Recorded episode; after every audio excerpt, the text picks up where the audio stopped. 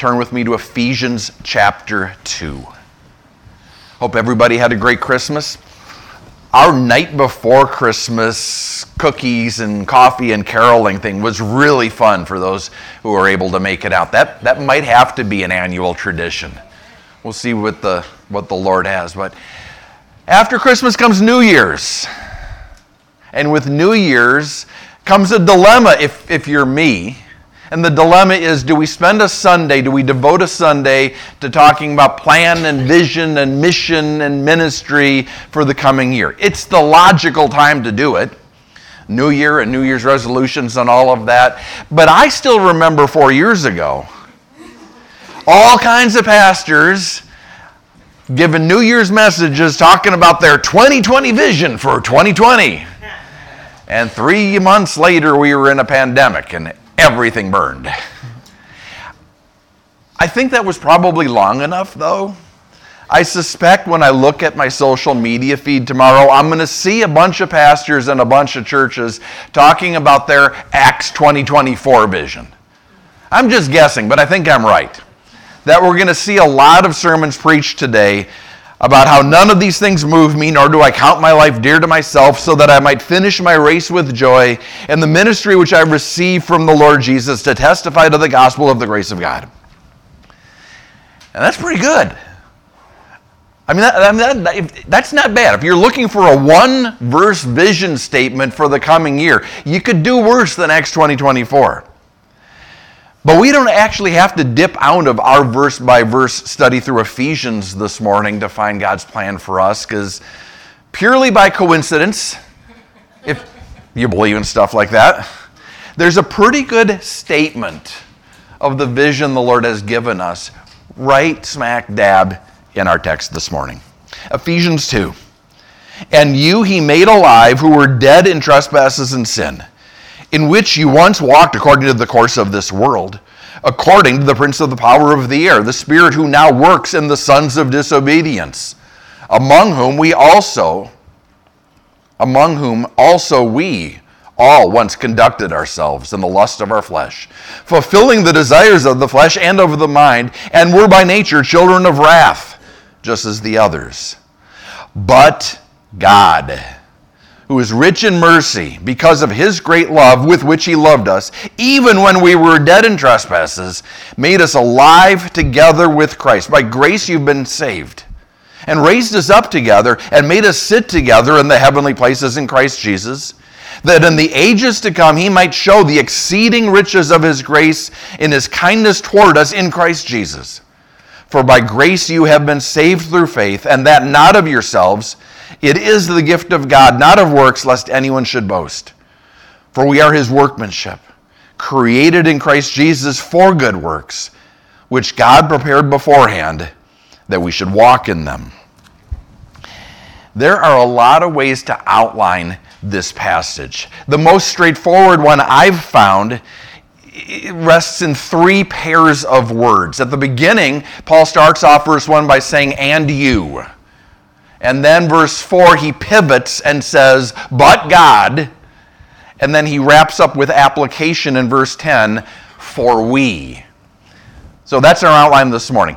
And you, Paul is going to talk about who we were before Jesus, who we were at the start. And then he's going to talk about God and the outworking of God's heart towards us.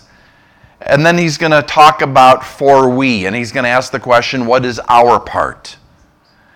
So, three pretty straightforward bullet points, 10 verses. Let's dive in. And you, verse 1.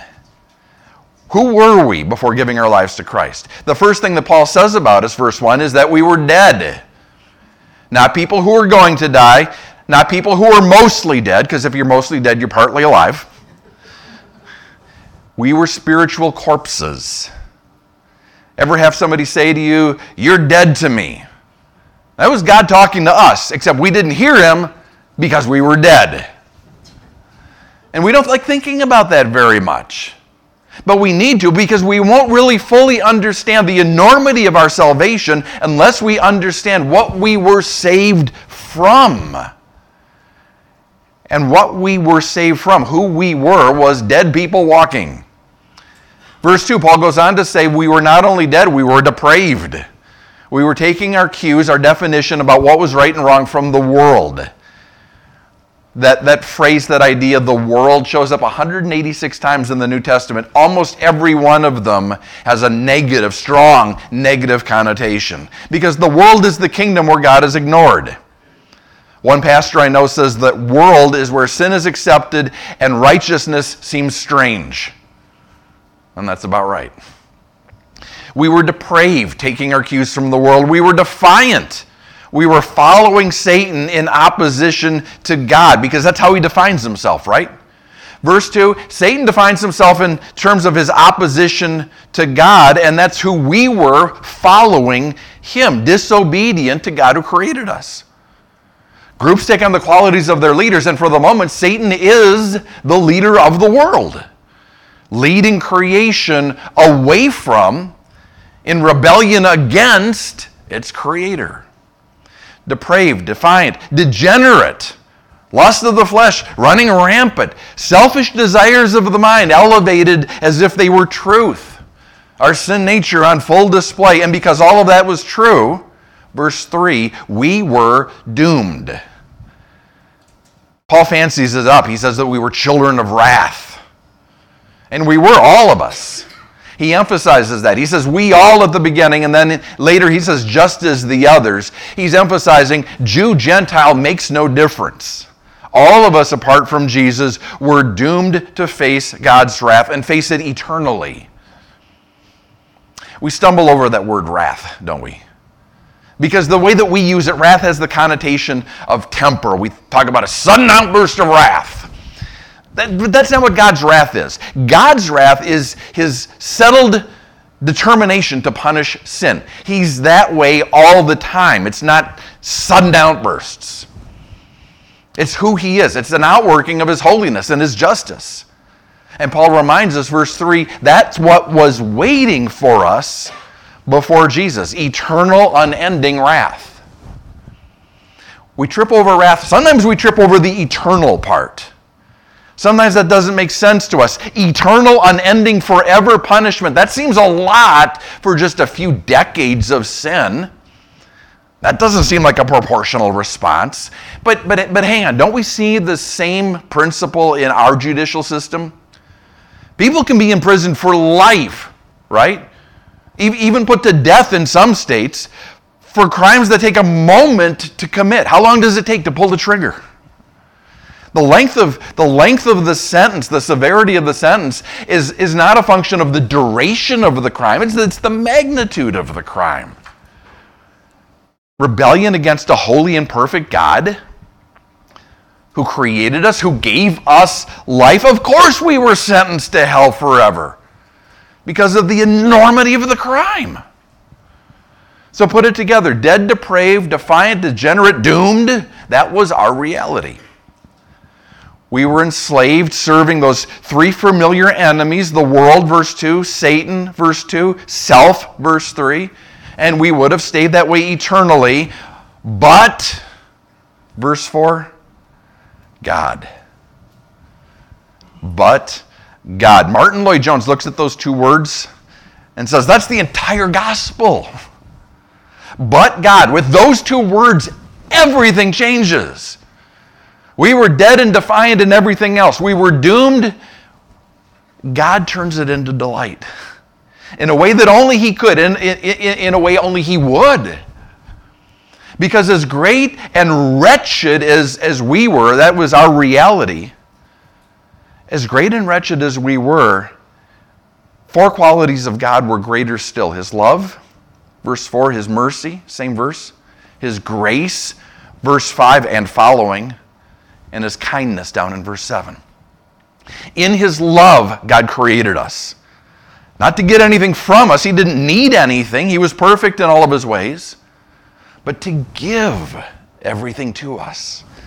In his love, God created us. In his mercy, he withholds punishment from us. In His grace, He pours out favor upon us, favor we don't deserve. And, and His kindness reminds us that He does all of that lavishly, eagerly, not begrudgingly. He gently, compassionately draws us close into relationship. all, all, all of which makes the reality of our sin that much more shameful, right? When we remember who God is, when we think about that's who we were rebelling against. That's who we were hating. God who looked down on us when we were still sinners while we were his enemies, verse 5, and kept on loving us. Kept on extending mercy and grace and kindness toward us. Sent his son to minister all of those things to us. And for those who accept Jesus, those who would rather face God on the basis of his love, mercy, grace, and kindness as opposed to his holiness and justice and wrath, those who accept Jesus, Paul continues, those who accept Jesus enter into three certainties. The first is power. We're made alive, verse 5 which makes sense. We were dead. The opposite of dead is alive. But, but scratch it a little harder. The opposite of death is resurrection. Paul is tying this back to what he talked about in chapter 1. And he's reminding us the power of the resurrection, the power that gave Jesus new life in resurrection gives us new life when we're born again and empowers that new life. We're made alive with Him and dwelt by him. We have his power. And, second thing Paul says, we have his position. We're raised up with him, verse 6. On the cross, Jesus purchased our victory, our standing over all of our enemies. How does that work? How did Jesus purchase victory for me? See it every Sunday. One player kicks the ball or throws the ball or catches the ball or runs the ball across a line. One player scores, whole team wins. Whole team wins, whole city celebrates, unless you're in Minnesota. And then that almost never happens. But on the cross, Jesus put the ball across the goal line. We still get to be part of that victory. On the cross, death and judgment were defeated. One day we're going to ascend to heaven and celebrate that, that victory with Jesus eternally, but we still get to celebrate it now. And even now, here's, here's the third thing even now, in a very real sense, verse 6, we are seated with him, which, which is a reminder that we are the fulfillment of his purpose. We're testimony to the success of his plan. What plan? His plan to love his enemies even at the cost of his life. And that evidence, the evidence that we are, Paul says in verse 7, will testify forever. The proof that you and I represent, the proof of God's love and mercy and grace and kindness, we will display every day in this life and for all of eternity.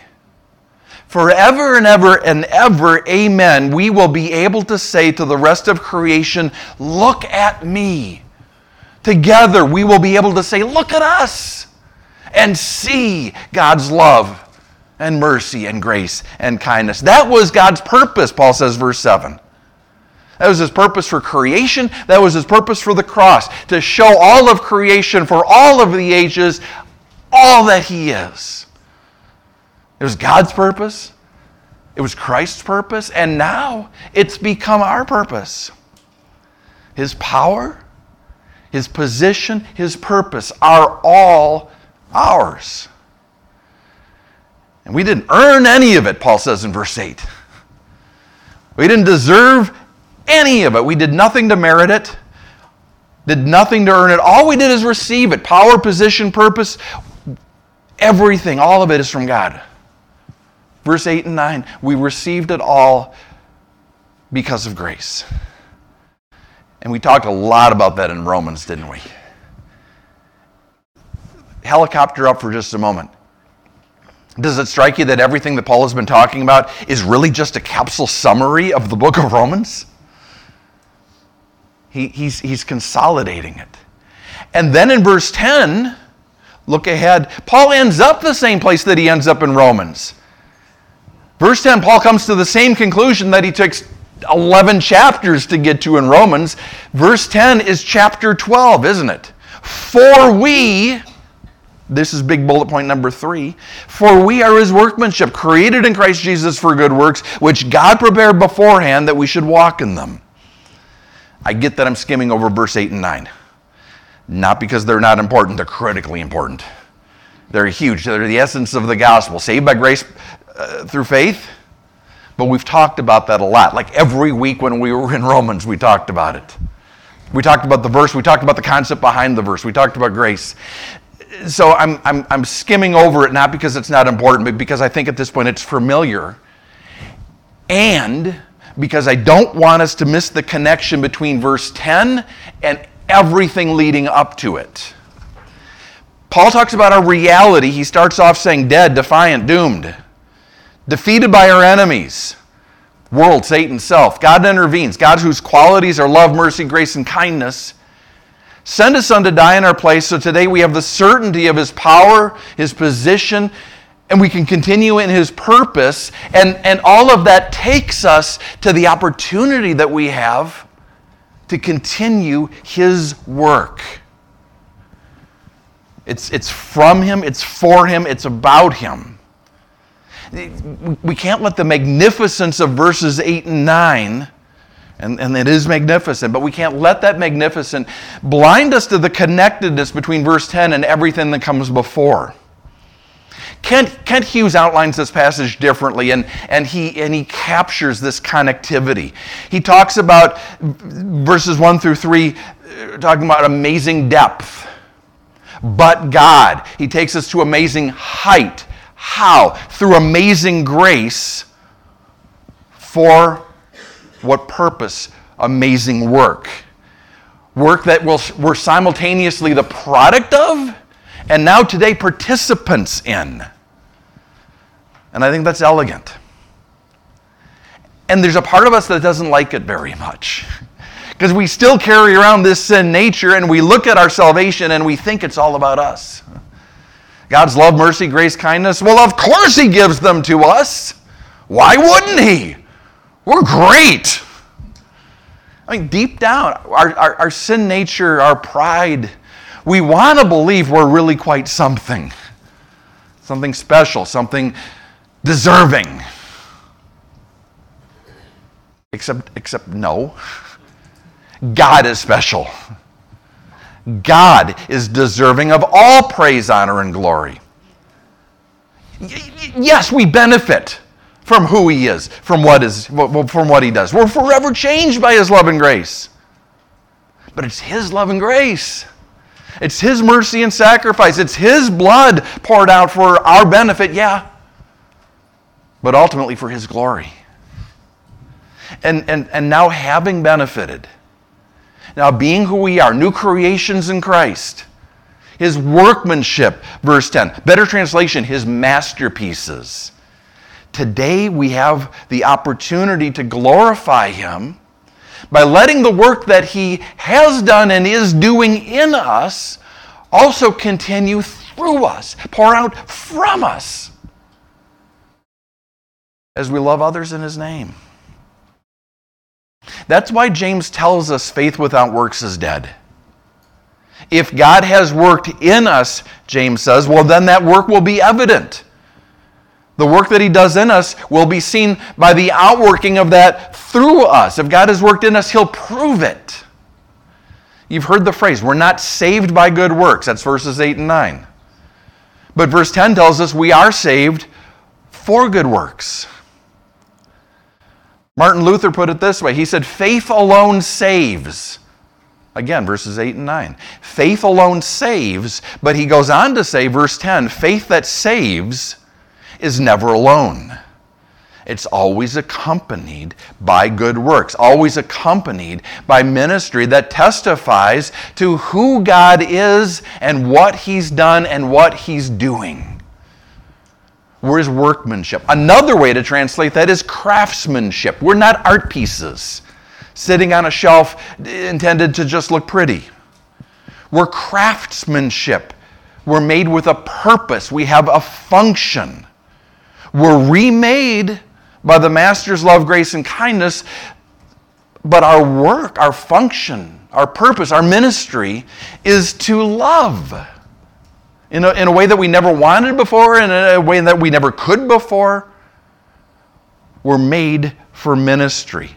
Ministry in His character. Ministry that doesn't benefit us, ministry that glorifies Him. Ministry that isn't about us, ministry that's about others, because love always is. By this my Father is glorified, Jesus says, John 15, 8. By this my Father is glorified, that you bear much fruit, so shall you be my disciples. That's what it is to be a Christ follower, Jesus says. Follow me out of death, receive my power, share my position, be part of my plan. What plan? To minister God's merciful love and saving grace to the world. How do we do that? We're God's masterpiece, New Living Translation. We're God's masterpiece. He's created us anew in Jesus Christ so that we can do the good things that He planned for us long ago. What things? A lot of things we could do. Every one of us has skills, abilities, opportunities, a lot of things we could do. What are the things we're called to do? That's the important question. Because, because God is under no obligation to meet me with His power if I step outside His purpose. God is under no obligation to meet me, use me, anoint me, equip me, empower me to do things that are about me or that come from me or that spring forth from my mind. Even, even ministry that seems good and godly. What does Paul say in verse 10? God has prepared good works. It's not for us to think them up, it's for us to walk in them. And when we do, His power is available. His power is available to carry out His purpose, His plan. What does that mean? It means if I wake up tomorrow and I decide to plant a Calvary Chapel in Topeka, doesn't sound sinful. Sounds like a good idea. There's no Calvary in Topeka. Church planting is good. Spirit filled Bible teaching, people loving, Christ centered community is good. Go into all the world and make disciples. Hey, that's what I'm doing, God. But is that what God has called me to do? And, and, and even if it is, is it when God has called me to do it? Is that the good work that He's prepared for me today? That's, that's part of the challenge, is not, is not clinging to the things that God revealed to me yesterday because they're familiar and safe and I've gotten kind of good at them. Not, not reaching for what I think that He has for me tomorrow because it sounds new and exciting and different. No, what part of his plan do I get to be part of right now, here, today? Notice, by the way, it's not if, it's what. The question isn't if God has ministry for me, it's what ministry does he have for me? God, verse 10, has good works prepared for every single one of us, and he wants to tell us what they are. God didn't create us to turn around and hide from us. Most of the time, if we're waiting for Him, He's waiting for us. He's waiting for us to ask, or He's waiting for us to tell Him, whatever the answer is, God, I'll do it. Because if we're going to sit in judgment on whether we like it or not, and whether we think it's a fit, and whether we really feel like it on a Tuesday afternoon, well, then why should God reveal to us? We got to ask the question, though and, and, and do the things we need to do to hear the answer. If I'm not confessing sin promptly, I'm going to have a hard time hearing from God. If I'm not meditating on the word diligently, listening, waiting on God as I pray patiently, if I'm not staying consistently in fellowship to hear what God might say through my brothers and sisters, if I'm not understanding my spiritual gifts and looking for opportunities to use them willingly, if I'm not doing those things, then I'm still acting like the person I used to be. The person that Paul describes back in verse 2. If I'm not actively listening and laying down my will and surrendering, God, what do you have for me? Well, then I'm still acting like a son of disobedience because I have no intention of following. At which point, God will wait. He's good at waiting. He'll wait until I repent. He'll wait until I come back to a right understanding that ministry isn't a burden, it's a blessing. And it's not an option, it's a responsibility that follows directly from a right understanding of the gospel. From amazing depths to amazing heights, because of amazing grace, now today, God's amazing work gets to be on display, gets to be seen in us. And the ministry that He has yet to do, He gets to do through us. So, what are the good works that God has prepared for us, for Calvary, in 2024? A lot of that answer, we're going to figure it out as we go. As, as we walk in obedience to the things that He shows us. God usually doesn't reveal the next thing until we've been faithful with the last thing, right? He doesn't let us enroll in Ministry 202 until we've completed Ministry 101. So, so claiming to have the whole picture, the whole year planned out, calendarized, organized, that's, that's, that's presumptuous. That's a little ridiculous. But, but as Rob and I, along with the other leaders, have fasted and prayed and sought the Lord, one thing that we're, we know for sure, one thing that the Lord has continued to point us toward, the, I guess the through line or the theme of whatever we do, whatever events and ministries and activities that we, the through line is the community. And if it sounds familiar, it's because that was the burden the Lord laid on us last year. But we put it on the altar. We didn't assume, and the Lord gave it back and said, Yeah, we're not done with this. This is, this is still my direction. And, and our understanding of what that means, the vision that He's given us for building, for pursuing community here at Calvary, revolves around five key priorities. And, and just to kind of go through them quickly, the first we call Sunday morning experience for the, for the sake of calling it something. Everything Jesus did, He did well. And we believe that God would have us do the things we do when we come together on Sundays really, really well. To make this a great place to come together, to worship the Lord, to study His Word, to celebrate His, his love. And, and we've been picking away at a few small things over the last couple months. You might have noticed if you sit in overflow, the sound quality, we've, we've been pretty intentional about, about trying to improve that. Hospitality, we've been leaning into. I get that those are small things, those are not mission critical, which is why we started there because it's low hanging fruit. Little things, little effort, big difference. But, but we want to make sure that the things we're trying to do to bless people actually do and don't end up distracting.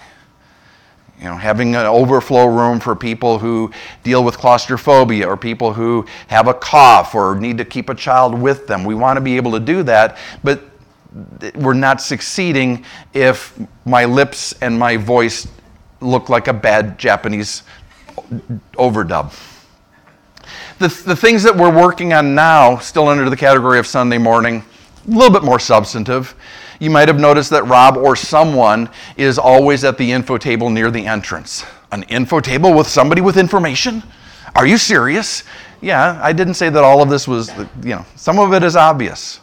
Um, We've moved the prayer team to the front of the room after service. A number of years ago, we said, hey, let's put people in, in the corners and by the doors, and we did that with good heart and intention. Let's, let's spread people out. The challenge, the feedback that we got is you didn't really know if somebody was there to pray with you or just standing by the door. So we're going to simplify prayer team up front after service.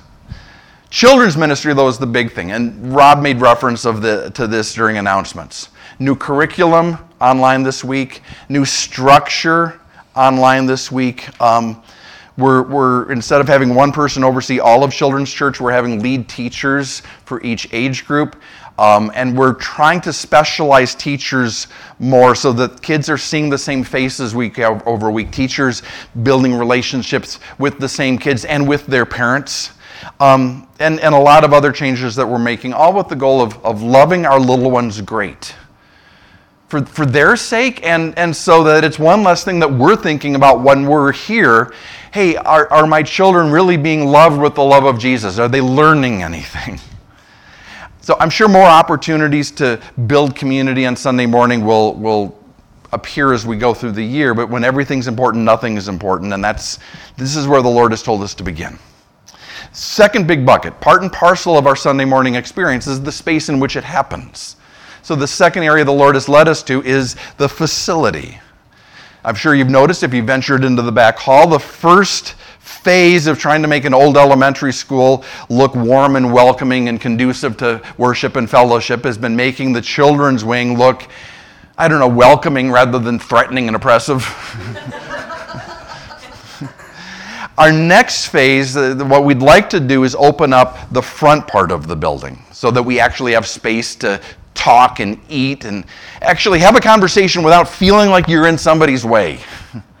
So to do that, we're going to open up um, either the what's now the office or overflow or both. Put some furniture there so that there's actually fellowship space. And we've got engineering plans and architectural drawings to do that. We managed to accomplish that in 2023. What we don't have yet is a contractor willing to work with us at a rate that we can remotely afford.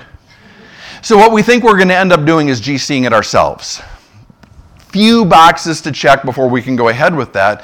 So, what we might do in the meantime is touch a few issues here in the sanctuary sound, lighting, carpeting, seating kinds of things. Again, with the goal of eliminating or minimizing distraction not trying to build a palace. We're not going for fancy. That's not who we are. It's not who we've ever been. It's not what God has called us to. But, but functional is. The thing we keep saying to each other because it's what God keeps saying to us is, is the goal is simple but good. So that's, that's the facility. We want facility to work for community, not against community.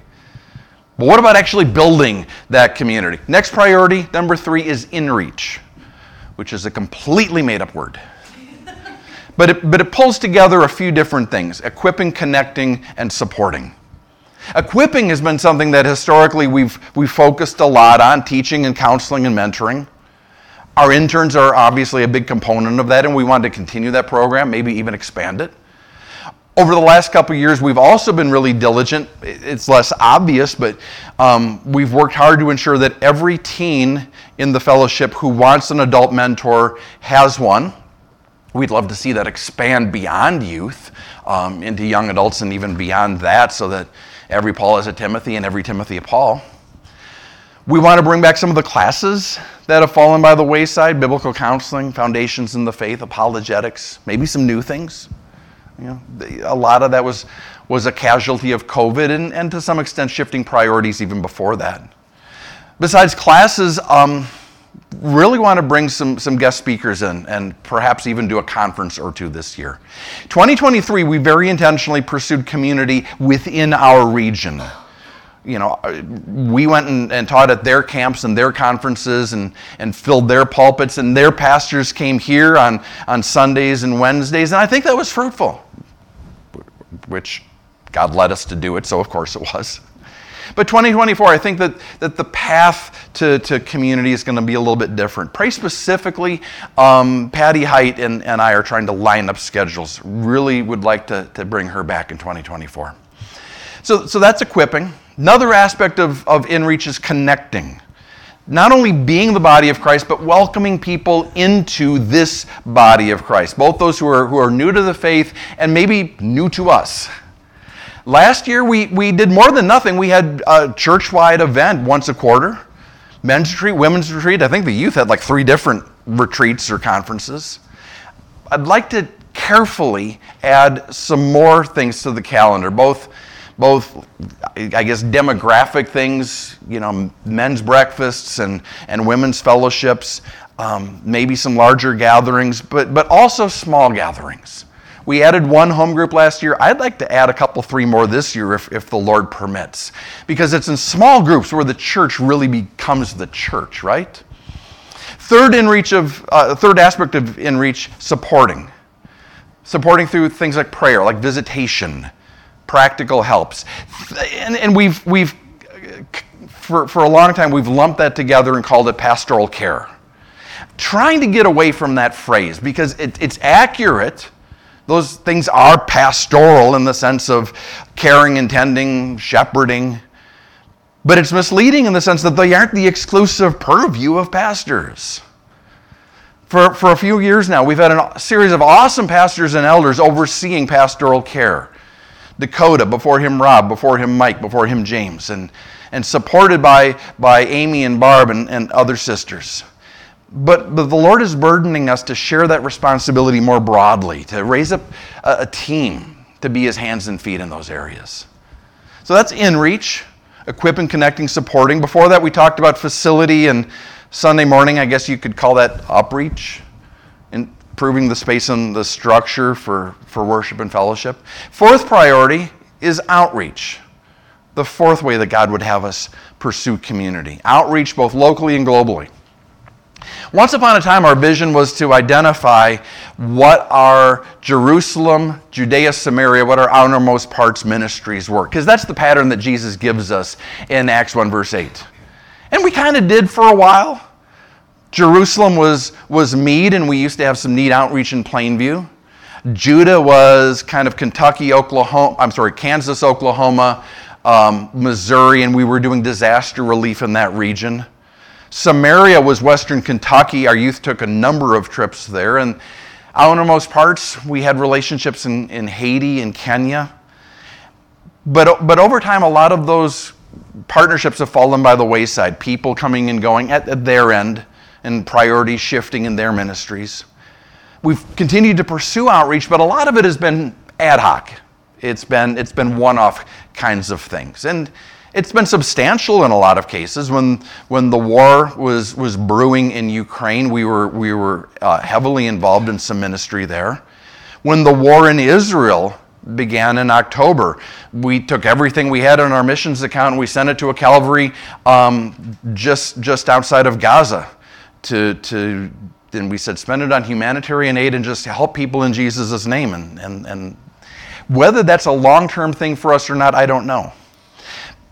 But I think in, in 2024, God would have us pursue partnerships here in Mead. I mean, we did a lot last year. Um, when 10th Hour was here, we knocked on virtually every door in, in Mead and, and shared gospel resources and talked to people who wanted to talk about Jesus. And of course, the Mead cleanup and our, our youth continue to reach out to the, to the seniors and, uh, and to the shut ins in, in Mead. But there's a lot more we can do to shine God's light in our neighborhood. Judah, Wichita, or Judea rather, Wichita, um, we continue to be burdened for moms and, and dads families that weren't planned, families in need of help, um, the foster, the foster uh, families that we've been coming alongside through Foster ICT. So much more to do there. Samaria, there actually may be a door reopening in Western Kentucky. We can pray about that. And outermost parts, it could be Israel. Um, 10th hour does a lot in Uganda and Peru, and we're praying about pursuing that. Ukraine, there may be some things for us there, or there may be something different altogether. But I'm, I'm, confident that the Lord has partnerships, relationships He wants to reveal to us this year. And then finally, fifth area, in, in a sense, this is outreach and inreach and everything coming together. But fifth priority for 2024, fifth thing that the Lord has shown us is media and technology. A lot of stuff we hope to do in 23 is still pending. Kind of like Rob was saying during announcements, you know, New Year's resolutions are the things we meant to do last year. And it, it, it, wasn't laziness or lack of diligence. It was some new challenges came up with radio and streaming and you know, only so many hands to go around. Thanks to technology and training, we've, we've had good outcomes in the work that we've done. Quality and reliability in, in, in both of those channels are a lot, lot better than they were for a while. Still work to do. A lot of our archives are corrupted. We're trying to cor- uh, correct them. We've got more that we want to do with radio, and, and, and web is still sitting there. But, but we're gaining, not losing, and that wasn't true for the whole last year. We're gaining, not losing, and that's important because of the world we live in. A lot of people in the world that we live in live on the web. So that's what the Lord has been speaking to, to those of us in leadership. What about you? And I'm not asking because we're trying to build a kingdom here. I'm asking because God is building his kingdom and he's invited us to be a part of it. And, and, and everything I just talked about are some options. Everything I just talked about, there's an opportunity for the body to participate. Those aren't the only opportunities. And anywhere you see people serving, there's an opportunity. But there are opportunities in everything that I just named. Facility. If you've got trade skills, if you want to learn trade skills, Sunday morning, children's church, along with ushers and media and hospitality and, and, and prayer and everything else, but, but children's especially, I think Rob mentioned, we're adding classes. Um, we're, we're, we're trying to be more age group targeted. We're trying to rotate teachers less and build those relationships. To pull that off, we need a deeper bench, quite honestly. So, children's is a huge opportunity. In reach, as we pursue equipping, mentors. Do you want to mentor someone young or young in the faith? I don't know how to do that. Guess what? People do, and we can teach you. And there might be opportunity. Do you want to teach something? But Let, us talk about classes. And, and as we launch classes, big opportunities for pioneers willing to, willing to sit in those classes, willing to go first and give us feedback. Connecting. As we plan events, we need planners and organizers and hosts and helpers. Again, with, with the goal of cultivating a deeper bench so it's not the usual suspects doing all the usual things. That, that becomes a, a self fulfilling prophecy, becomes a vicious circle. Well, everything is covered, so I don't need to do anything. Well, I guess I need to do it again because I don't see anybody. And so we, we need to actively welcome people in. And then the area of supporting, that's even more true because we're trying to push responsibility out from the office into a team that can minister proactively and reactively both to love people in Christ's name. Outreach, who do you know? I, I know a lot of you are involved in ministries that don't originate with Calvary. What, what connections can you help make? What partnerships can you help facilitate? And, uh, and as the Lord speak to, uh, uh, speaks to us about Kentucky or Uganda or Ukraine, I'm really praying that we'd be able to send at least some small teams, some spy out the land teams um, out this year to see what the Lord might have for us in some of these partnerships. Maybe God's calling you to go. If not go, maybe He's calling you to sponsor someone. And then media and technology. The, the most recent teaching um, that we've edited for our program was when we were going through Life of Christ. So there's, there's a lot of teaching that's come across this pulpit that hasn't been edited and formatted for radio. That's an opportunity. There's media that needs to be converted to, to uh, cloud format. I look at it and I say, well, that should be easy. Everything is CD or DVD. It turns out there's like 11 different formats for each of them. And, and, and we, we have more we want to do with social media. And when we cross over to the new website, there's testing and training, and I'm getting in the weeds. But the point is, there's a lot. God's challenging us in a lot of areas in 2024. He wouldn't be doing that if He wasn't prepared to raise up a lot of hands, a lot of hearts. And I mean, that's just the stuff we know about. That's just the stuff He's shown us so far. Every one of them an opportunity to pray. And, and, and, and, and at least for some of us, I hope an opportunity to serve. Where do I sign up? Please don't. Not today. Eh, Pastor Rob can answer questions that you have, or, or I can. But let's end where we began. Where does Paul tell us ministry begins? It starts with an understanding we are his workmanship. Ministry begins with meditating on the work that He's done in us, who we were, the enemies that we served, who God is, and what He did to save us, and who He's made us. Those things come together in the opportunities that He gives us. Our ministry follows from His ministry. The work He has for us to do is a product of the workmanship we are.